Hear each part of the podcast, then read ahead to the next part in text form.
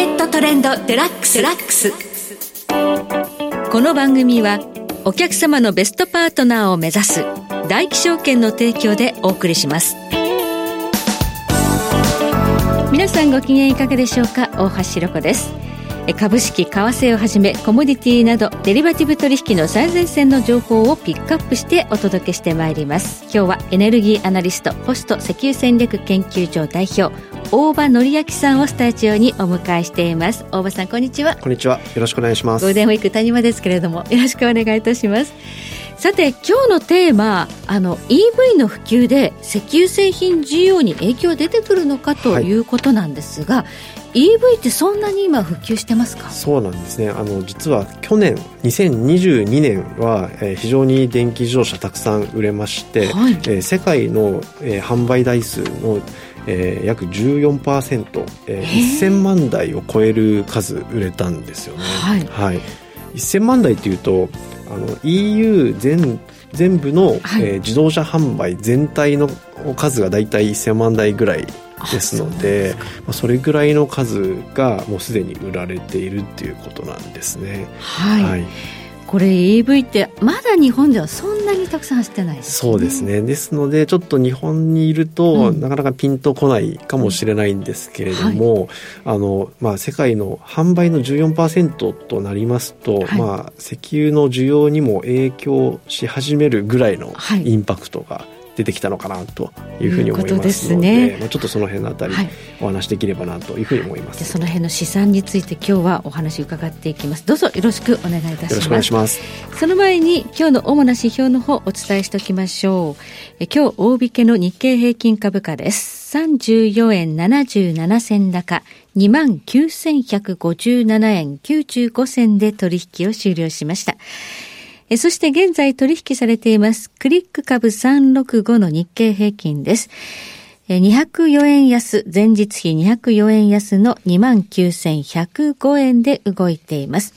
そして金 ETF 前日比55円高25,282円。原油の ETF は前日比12円高の2528円となっています。そしてクリック365ドル円相場です。現在137円58銭から62銭で推移しています。ではこの後大場さんに詳しくお話伺ってまいります。大気証券はお客様の利益に真にかなうサービスとは何か魅力あるサービスを生み出す活動とは何かを問い続けながら全てのお客様に新たな発見最適な機会確かな満足を提供します。業界ナンバーワンのベストパートナーを目指す。大気証券株式会社。金融商品取引業者東海財務局長金賞第195号。マーケットトレンドデラックス。さて今日はエネルギーアナリスト、ポスト石油戦略研究所代表、大場紀明さんにお話を伺ってまいります。さあ、去年はなんと1010万台も EV が売れたということで、はい、えー、結構増えてきたなという印象なんですが、なんかちょっと前まで私、あんまり EV ってそんな売れてないよっていう話を聞いてた印象なんです。ね、あの特に日本では、はい、あの 0. 何パーセントとかの販売シェアでしたので、はい、去年は1.7%いったんですけども、まあ、それでもなかなかこう身近に見ることも少ないので、ねまねはい、あれあのそんなイメージも大きいかなと思うんですけども、はい、えー、実は2017年の段階では、はい、世界で100万台ぐらいだったんですね。まだそんなもんでしたよね、はい、確かに。ですので、まあ、たった5年で1000万台ってことで10倍になったんですね。で、ね、実はさらに5年前の2012年っていうのは、はい。えー、大体10万台ぐらいでした。しか売れてなかったね販売、はい、はい、ですので12年から17年で10倍、はい、そして17年から22年でさらに10倍で、まあ、12年比で100倍に増えたということなんですね。すごい。この10年間で、まあ、100倍のマーケットになったということなんで、はい、まあ、ものすごいスピードで成長してきたということがお分かりいただけるかなと思います。主に、えーまあ、EU ですとか、あと中国もね、そうですね。はい、まあ、なんだかんだ言って実はほとんど中国だったりするんですけども、はい、えー、その、まあ、ざっくり半分ですね、50%から60%ぐらいが、うん、あの中国、まあ、特に昔に行けば行くほどほとんど中国なんですけども、えー、昨年で、えー、販売の60%が中国ということで、まあ、それもあの、えー、ピンときづらい、えー、一つの要因なんですけども、はい、えー、まあ、その販売シェアもですね、はい、国によってすごく差が激しくて、はい、えー、中国で去年で、えー、29%、はいえー、あの新車販売に占める比率ですね。はい、で、えー、ヨーロッパがあ21%、はい、でアメリカが8%ということで。中国ですね。実はこの3か国で、うん、えー、EV 販売の95%を占めているんですよ。うん、そうですか、はい。で、えー、日本の販売台数って大体6万台いかないぐらいですので、はい、まあ1000万台のうちの6万台ですから。まだまだですね、えー、はい、全然少ないんですね。うん、であのよくあのお聞きになるようにノルウェーとかですねそういった国はものすごい販売比率90%近いですので、はい、あのまあ、そういう国もあればですね、うん、日本のように、まあ1%前後っていう国も他にはたくさんあるということです。はい。はい、EV っていうのはこう価格がちょっと高いっていうイメージがありましたけれども、なんか先般そのテスラが値下げをするというニュースもありましたので、ちょっと低価格化も進んでくる。はい、最近はそのさすがにですね、はい、あの価格の競争というものが激しくなってきたんですけども、あの去年売れ去年までに売れていた、はい、あの電気自動車の、えー、相当の割合6割ぐらいがですね、うん、実は SUV とか、はい、あのピックアップトラックと言われるような大型高級車として売られているものがほとんど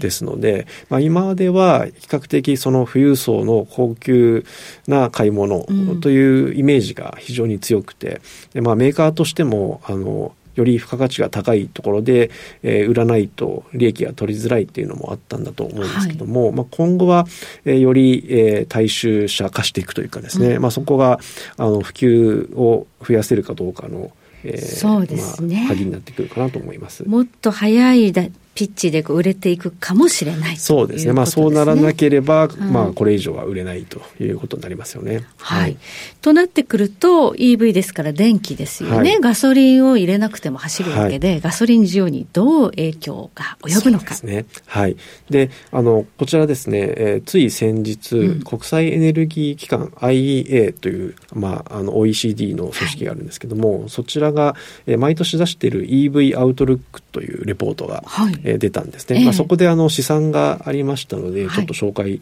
しようかなと思うんですけども、はいえーまあ、いくつかシナリオがあるんですけども、まあ、そのまあメインシナリオみたいなものの中で、はい、2030年に4000万台、はい、これはあの新車販売の30%ぐらいのシェアだという想定なんですけども、はいえー、そのペースで、えー、EV があ販売が伸びてい。ったとしてですね、はい。えー、2030年の断面で、えー、日量500万バレル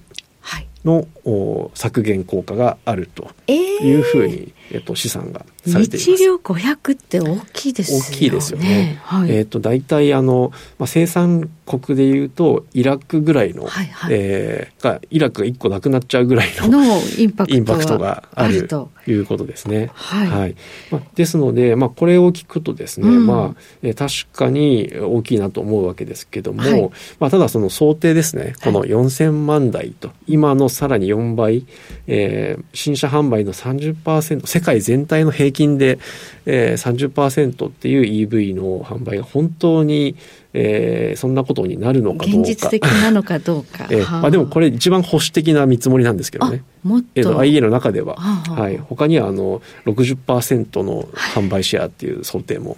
この倍売れるそうですね、はい、そういうあの想定もあるんですけど、まあ、最も保守的な、まあ、あの IA の中で保守的な、はい、あの見通しで500万バレルっていう数字が出ています。はい、はい。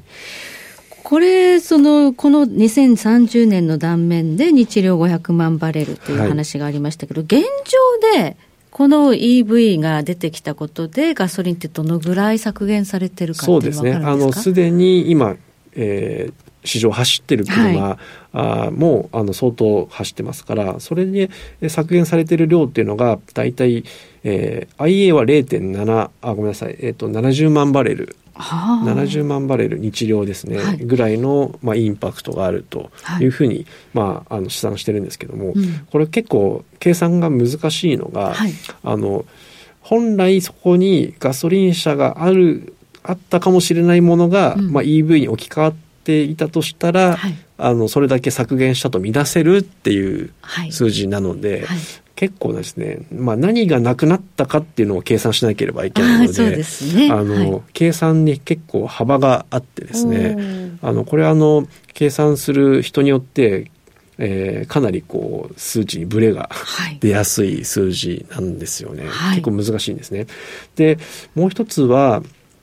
これ、えー、基本的に今売れてる電気自動車って、まあ、ほとんどが乗用車なんですね。うん、1010万台のうちですね、えーまあ、ほとんどがあの、はい、乗用車で、うん、あの大型車トラックとかバスとかも確かに EV あるんですけども、え全体で30万台とかですかね、はい、はい、まあ、それもほとんど中国で走っているものなので、うん、あのその大型車のところまでいかないと、まあえー、石油全体の需要に、まあ、大きなインパクトを与えるところまでなかなかいかないっていうのがあるんですね。あくまでガソリン、主にガソリンの代替っていうことになりますよね。はい。はい、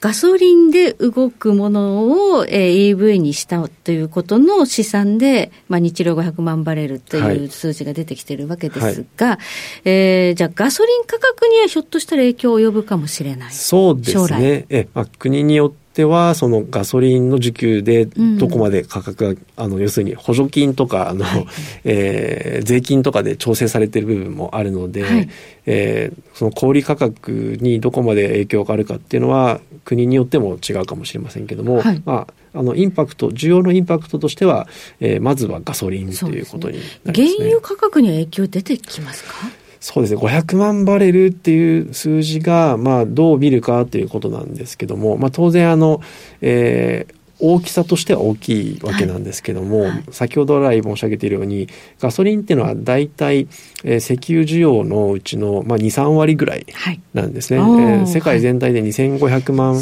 はいバレル、えー、日量2500万バレルぐらいというふうに言われてますので、はい、その2500万のうちの500万がなくなるっていうのは、まあ、小さくない影響なんですけども、逆に言うと残りのですね7000万バレルとかの他の石油製品ですね、はい、ディーゼルとかあと、えー、ジェット燃料であるとか、はい、そういったところはまあ、えー、電動化がなかなかされないとなるとこれからも伸びるという可能性が高いことになりますので、はい、えー、石油需要全体で見るとえー、意外と減らないというかですね、はい、はい、その500万を超えて、えー、増えていくっていう可能性もまだ十分あるのかなと。なるほど。じゃあガソリン価格はひょっとしたらですけど石油需要全体で見たら伸びていくという試算もあるということで、ね、はい。はい。わかりました。ありがとうございます、え今日はエネルギーアナリストポスト石油戦略研究所代表大場紀明さんにお話を伺いました。大場さんどうもありがとうございました。ありがとうございました。そして来週です。来週はトレジャリーパートナーズ代表戸田雄大さんをお迎えして為替についてお話を伺ってまいります。えここまでのお相手は大橋ひろ子でした。それでは皆さん良いゴールデンウィークを。